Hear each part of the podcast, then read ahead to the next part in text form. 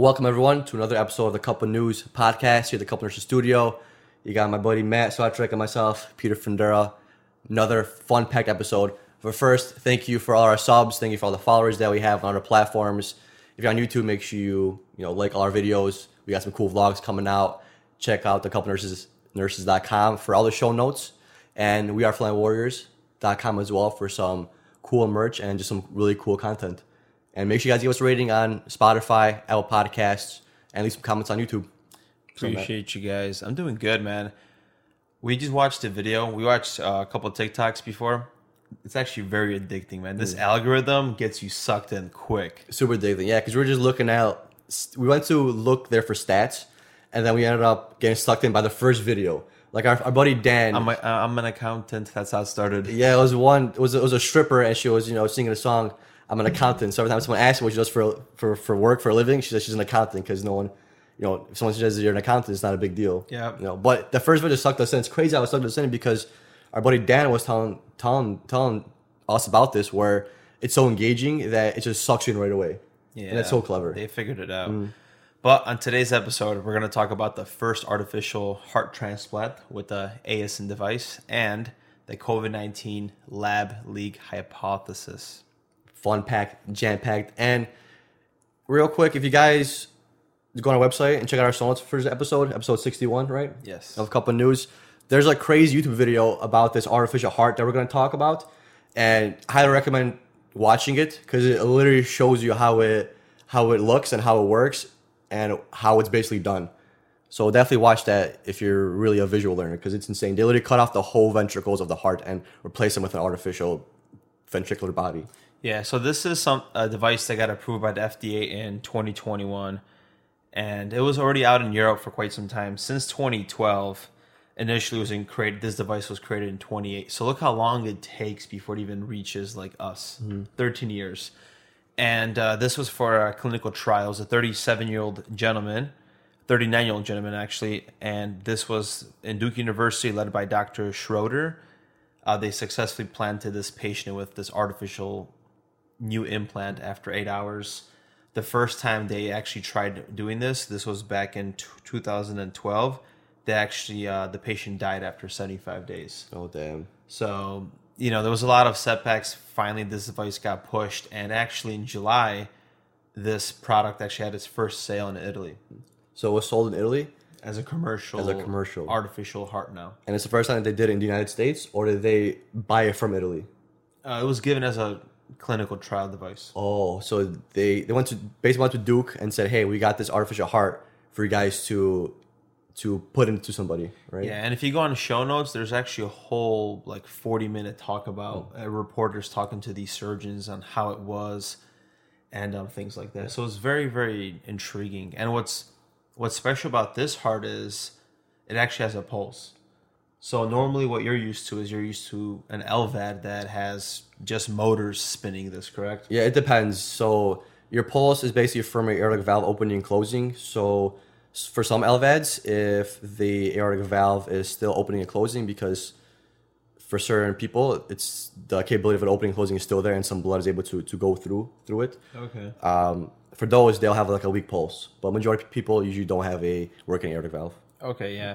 And this is interesting. So CarMat's the designer, and they're trying to basically end stage biventricular issues like the LVAD that you're talking about. So what this device does is it actually has a heartbeat. So this artificial heart is actually pumping blood. Mm.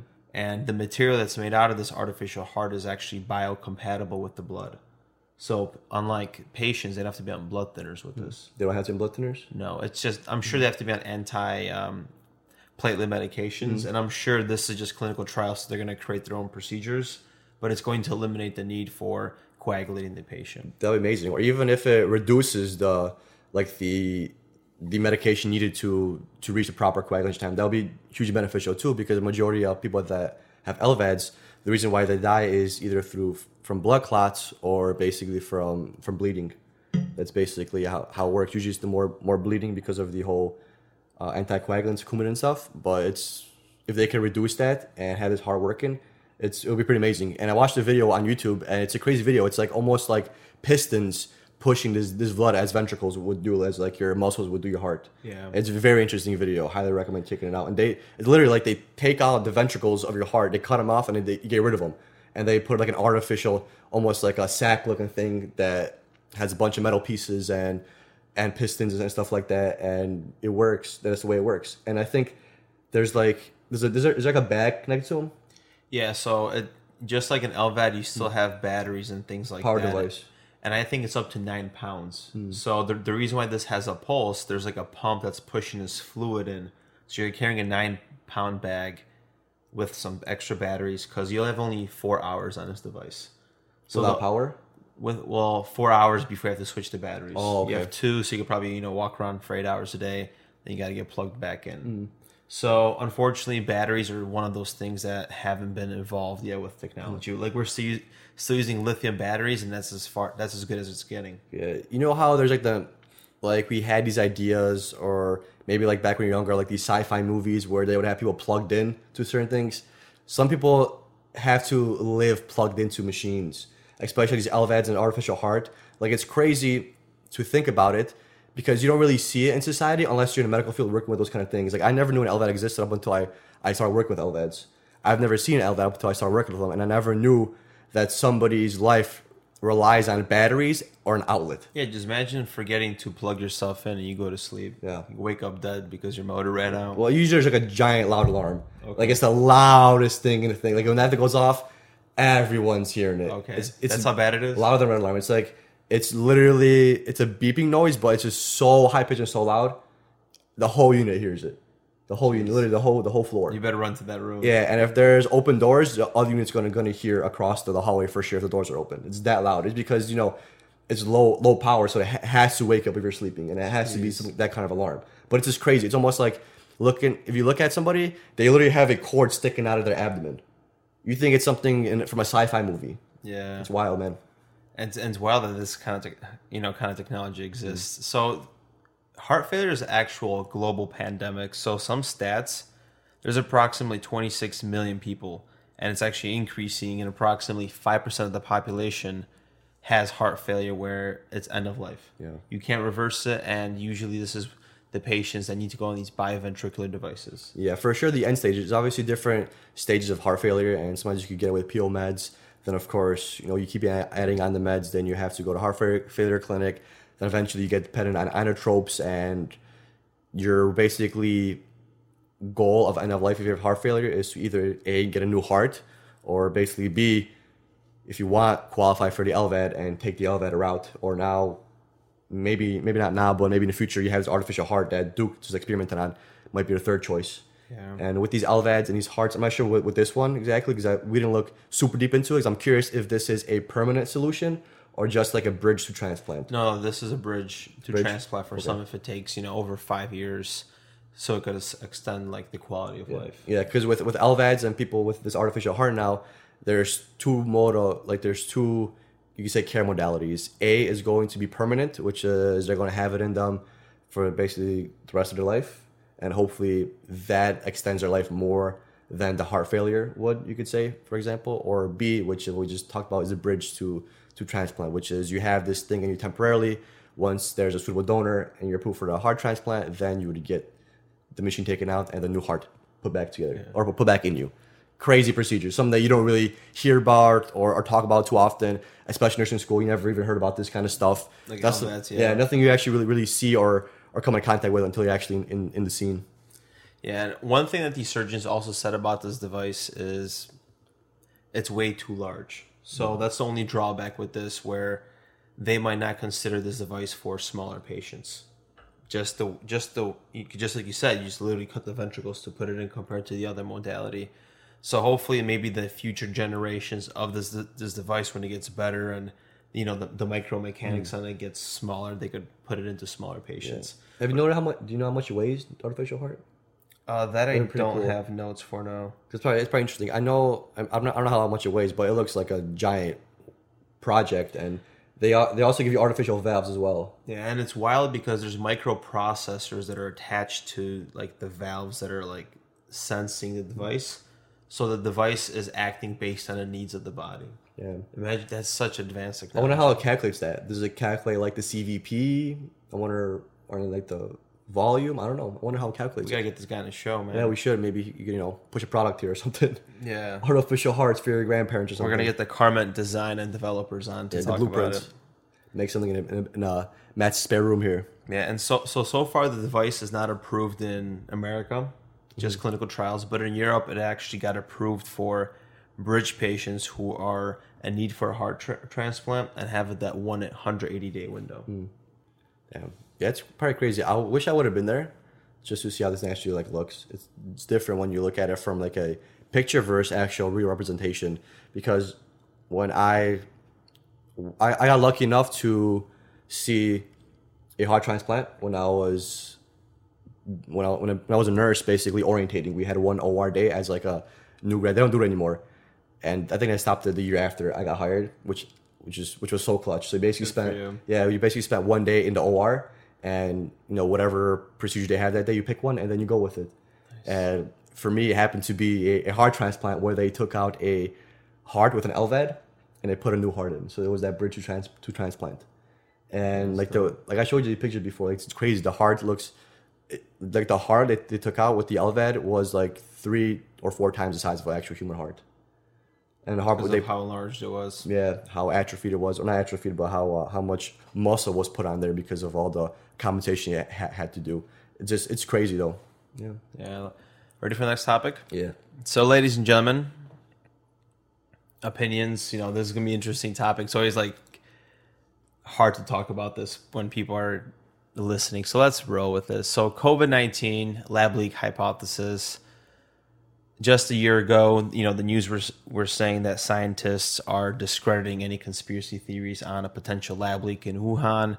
Mm. You have news like in May 27 saying scientists don't want to ignore the lab leak theory. They want to investigate more into it. So it's wild how crazy the news have shaped within a year. The discussions that we're having now, when back then you were getting taken off the web for saying the wrong thing. Yeah, and the crazy thing is it's coming from like the science community. Science, research, all that's all about exploring every possible situation, every possible question. You're basically trying to find the facts, right? And I feel like during the pandemic, especially when this was brought up, the Wuhan lab leak theory, it got shut down right away. But as like a scientist, aren't you supposed to explore all the avenues and push to get all the facts from every possible source or opinion? That's like the best route to go with, right? Let's see what could have happened and let's explore each situation scenario. And they basically kind of swept this one under the rug and didn't really fully look into it. And now it's coming up to fruition that, hey, this could have actually happened. Yeah. And all politics aside, was it because the last administration was in power? I mean, probably, but, you know, we're looking at it now. I mean, kind of late, but it's better than nothing. Yeah, this is just a perfect example of mainstream media, the power of news and what it does. Science, where we believed science is the golden standard and science is science. If unbiased. If it's evidence, you can't prove it wrong, but all this went on from social distancing to masks and you name it. There was so many different things.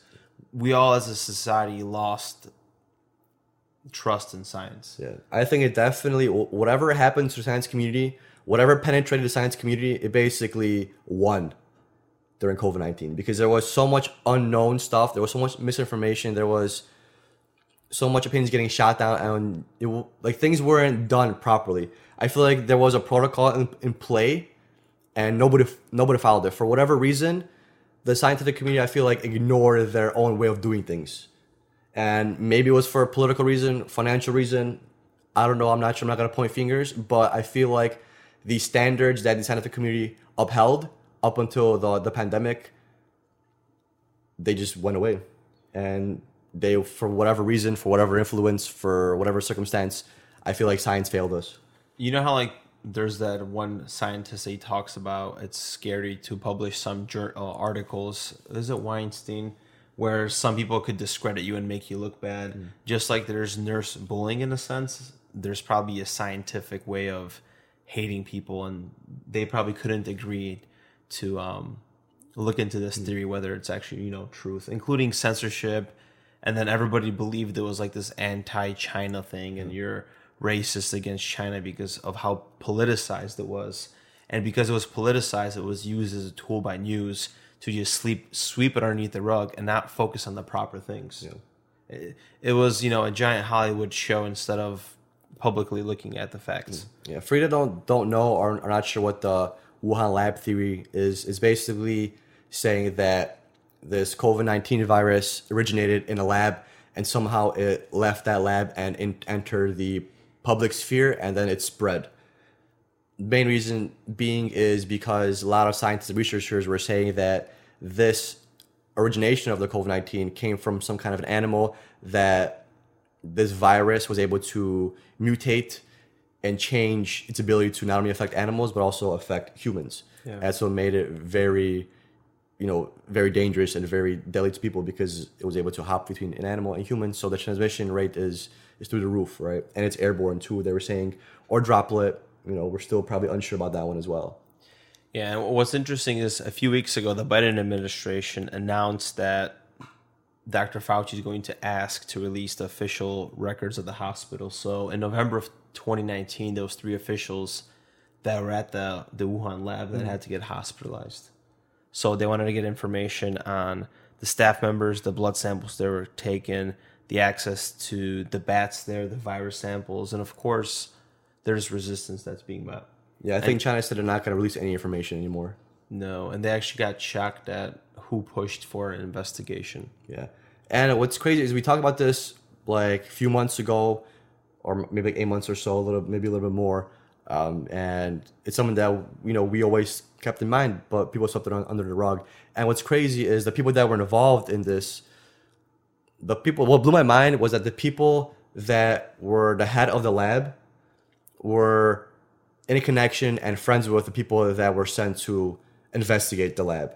Yeah. So they had everyone that was investigating the lab had a common goal with the lab to continue the research there. So they were all basically collaborating together. So obviously that's not a good idea to go investigate.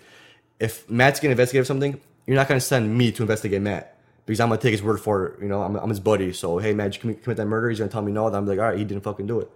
You know, yeah. And if you have finances involved and all that, throw all that in there and interests, you know, that makes for a nasty situation. And of course, you're not going to bash on something that you're part of or that you have financial interest in, right? Yeah. And this really swept the news back in May. So we could have definitely made an episode about all this in May. And I just didn't feel ready. There was so much going on. There was, especially with the Fauci emails, that's when things really took a turn, and that's when this lab leak theory really started whistling in May. Yeah. And the emails were even from Christian Anderson, which was a huge advocate. He was a virologist from San Diego, one of those labs there, and he was discussing that SARS-CoV-2 is engineered. And he says it's unusual feature of the virus that makes up a really small part of the genome, which is 0.1%. And if you take a look, there's a lot of features that potentially looks engineered. And he said in that email that, you know, after the discussion earlier today, Eddie, Bob, Mike, and myself all find the genome inconsistent with exceptions from evolutionary theory. So Fauci already had this email in February, and no one pushed for an investigation. Yeah, and the whole thing. So Dr. Fauci is basically, you could say, a big player in the NIHS, you know, people that all do all the research and stuff, and they give funds and grants and money to research labs. And the NIHS was giving money to the Wuhan lab. And I should just go into the numbers now. You go into numbers. So, and this was the conflict of interest that you were bringing up. The guy that was supposed to lead the investigation to investigate the lab, Peter Daszak. So he led the investigation, and he's the same guy that owns the corporation, or not corporation, it's actual a foundation, EcoHealth Alliance, that has been channeling money that was donated from Fauci, from NIH, and the Pentagon, over $40 million to the stage 4 lab there. And, you know, that's like, okay, you know, if you want to give money to these labs, But the reason why this is an issue in Wuhan is because they were conducting gain-of-function research, which is basically research on viruses and different bacteria and anything that could really kill us. And we're trying to make it stronger and more resilient to certain things, able to affect people more, just so when it happens, we kind of know how to fight against it. That's gain-of-function research, is making viruses and things stronger than they already are. And in legally, you can't do gain-of-function research, and the NIH shouldn't be donating or giving funds to labs that do this because you're not supposed to do it. I think there's only two places in the world that allow gain-of-function research, and one of them is in the U.S. and one of them somewhere else. Very fascinating fact. And that's the only one that's supposed to be doing gain-of-function research for, but that's all collaborated on like a worldwide level, not necessarily on just a nationalistic, just one country basis. Yeah. So you know the thing on the news when Ron Paul, they're going at it with Fauci. Mm. So Fauci's denying this gain-of-function research that was taking place in the lab. But if there's a podcast, then, you know, in order to do this podcast episode, guys, like you got to go down a rabbit hole and look up some stuff to understand. Yeah. That guy, Peter Daszak, he was actually caught on camera flaunting about gain-of-function research. Hmm. And it was dated back. So he's the guy that's leading the investigation that was doing state-of-the-art genetic manipulation to help with virus pass. You know, like they're using mice that were humanized, genetically modified, to see how this virus could increase transmissibility to help with vaccines. So there's such a conflict of interest there that already should have ask us questions of why this is happening. Exactly. And like when I watched the court hearings with Dr. Fauci. And whatever congressman asked him the questions, the way Dr. Fauci speaks, he's trying to, when they ask him about the gain-of-function research, Dr. Fauci says it's not gain-of-function research, and he explains that research that they do. I mean, to me, it sounds like gain-of-function research because the way he explains it is they are manipulating different viruses to be able to infect things more, which technically is gain-of-function research, right? Yeah. And it's crazy because, but it's one of those things where it's just, it's good to do gain-of-function research, but to what extent, right? Because you kind of want to be able to see how certain viruses mutate and what they could potentially turn into. That's like, I feel, a positive aspect of gain-of-function research. It is, because you're trying to create better vaccines we're trying to eliminate disease. Mm. So it is all for the better. Unfortunately, it could have been just a mistake, but no one owned up to it. Mm, exactly. And if the Chinese government covered it up for them, you know, everything was taken care of, that's okay, but there's some repercussions that should be taken care, potentially closing the lab or having stricter restrictions on a national level. Yeah. The whole entire world, just like after World War II, they did the treaties, they fined Germany and things like that. The whole world got taken care of. Problems were fixed. Well, if there's a global pandemic that got caused by a lab leak, and not to mention lab leaks happened before in history. Let's just learn from this mistake. Let's all be civilized adults, not blame. Instead of our governments are creating propaganda from both sides, when you look at even the Chinese news, because I was doing some digging for their own gains. Yes, it seems like a giant waste of time if you think about it, because during this whole time and still now, we are trying to figure out how did this COVID-19 virus come to be. Right, we've basically been looking for the past year on how this virus came to be, right? Instead of looking forward, hey, we know what happened, let's make sure it doesn't happen again. Yeah, let's learn from it, why not? Right, and that's the crazy thing, like just shit's just been done differently. Now it's just like a giant big fuck you to the face because we're never going to find out where it came from. And aside from the drama that's happening here on the world scale, look what it did to the people, not in like the psychological way, but to the point where it became so polarized we couldn't talk about it. We're right now we're having a civil conversation about this. We're open-minded. Did it happen at in the lab? Who knows? We're just talking, but it became so polarized. You can't talk to your neighbor about this. You only could learn from trusted sources, in parentheses, whatever that means. They polarize and basic opinion. Yeah. They polarize common sense and basic opinion. Because if a virus gets released from somewhere and there's a research lab not too far away, common sense is going to probably tell you, hey, let's maybe trust that lab a little bit more in detail, in depth, instead of totally discrediting it because people were being called racist because they're saying it originated in China. It doesn't matter how it originated from. It doesn't matter where it originated from. Let's figure out what the hell happened. Just own up to it, be honest what happened, and like Matt's gonna move forward and make sure this doesn't happen again. Like it's the craziest thing in the world, and I don't understand how this like happens. But of course, imagine if something got released from the United States, it would have be a giant ordeal. Like how would the world handle it? And that's exactly what the Chinese papers are publishing. So this is the Beijing counter hypothesis to it. Let me look this up. I have it right here. So in 2019, Fort Detrick, which is also a biosecure laboratory stage 4 top security clearance in Washington, I believe, got shut down from the CDC for violating some dangerous material disposable policies, right? Mm-hmm. So it got shut down, reopened back up in April of 2020, and this was the main topic in China. So the hashtag Fort Detrick in a Chinese app in Weibo got 270 million hits. Damn. So the usual theme on this Twitter app was that U.S. is hiding bioweapons and researching deadly viruses. Yeah. It sounds exactly like the news that's on our TV, except the agenda's completely switched. Because one of the theories is, as well, that China said that we brought it over through our military, which, that could be it too. We should probably look into that one too. If we haven't, or maybe if we did and we disproved it, then that's fine. But we can't have a biased opinion on these kind of things. Yeah. Especially if it's a worldwide occurrence, because not only are Americans dying, Chinese people died, people in Europe died, people all over the world died. Yeah, and I'm sure they're good people. Yeah. It's just their government that's messing things up. Yeah.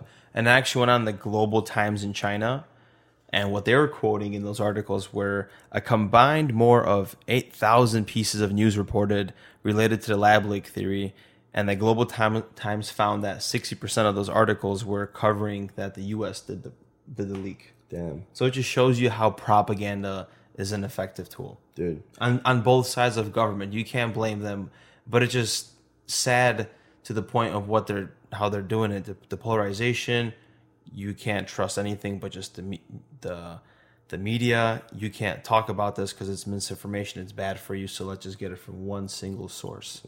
Blows my mind. That's straight up censorship. There's censorship going on everywhere in the world.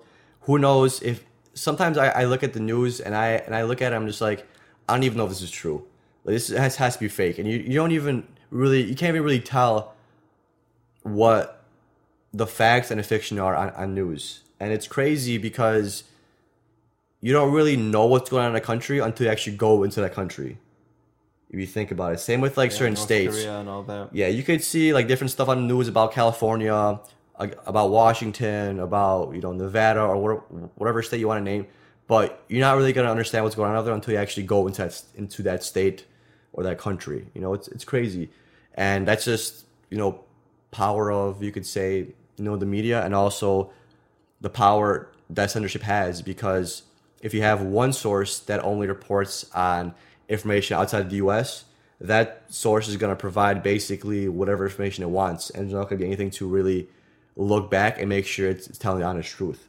That's why independent journalism is a big thing, but it's a dying thing, because you have these giant media companies, which is, you could say, is focused on viewpoints provided to them by their superiors. Yep. And then you have independent journalists that go into these places and are, you could say, funded by the public or people that want to change the world. And they're actually showing you things that are contrary to what the other media outlets are telling you what's going on. And it's taken down, and they have a hard time getting to people like us. Yeah, that's why censorship is never a good idea. I know there's some certain things that we could agree on. We mentioned before, like rape, pedophilia. Those things shouldn't be anywhere.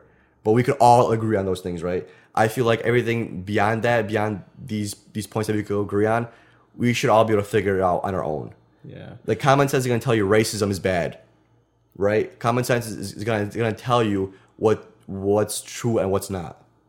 And that's how things should be. You should be able to. You should be a censor of your own information. Yeah, you should be open to exploring it. Yeah. Like we became so sensitive to everything. Mm. We became like babies, so we can't even have it showed in front of our screens. As bad as that sounds, we also have one opinion, but then that destroys creativity and progression, because if everyone said that let's go back to 1900s, the first Ford automobile. If everyone was content at having that, we guess what we wouldn't have better cars, right? If nobody had a different opinion about a car, we wouldn't have different cars. So that just shows you can't just have one opinion and one way of thinking, because there's no room for growth there. No one's going to think outside the box. No one's ever going to change. Exactly. And that's why socialism, it's funny, we're on a boat a couple of days ago. Yeah. And the lady was from Venezuela. And she said herself, she ran away from her country because of how bad it was. They're introducing socialism. Not saying that it's coming here, but it's... Being different is okay. Being an individual, just like we always say that nature and equality, they don't go together. It's a false god. It doesn't exist. There's always going to be balances. I know we could fix like systemic racism and things like that, but there has to be that open discussion, just like you say. Yeah. So one more thing, though. I think in 1977, there was also a lab leak, right? So yeah, throughout history, there was a few pandemics.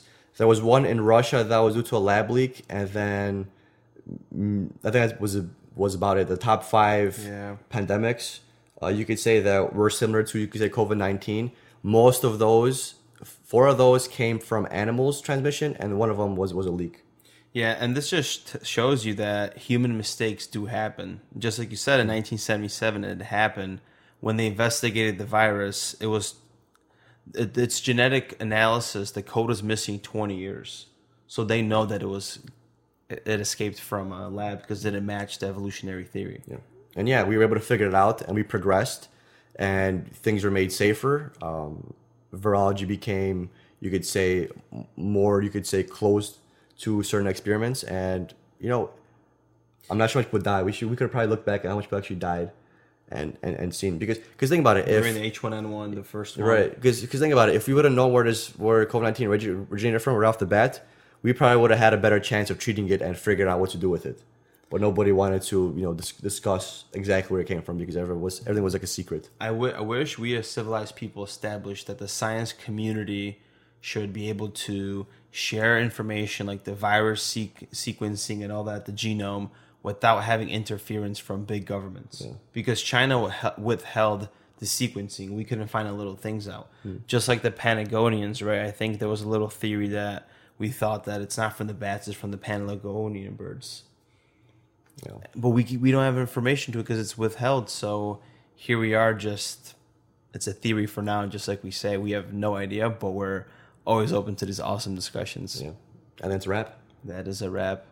Hope you guys enjoyed this episode. I know we kind of go off topic sometimes and we go into the crazy side of the world. So thank you guys for having opened our mind with us. We appreciate you listening this long. Your value is greatly appreciated. Have a great day, guys. Thank you for your time, and keep an open mind. Peace. Peace.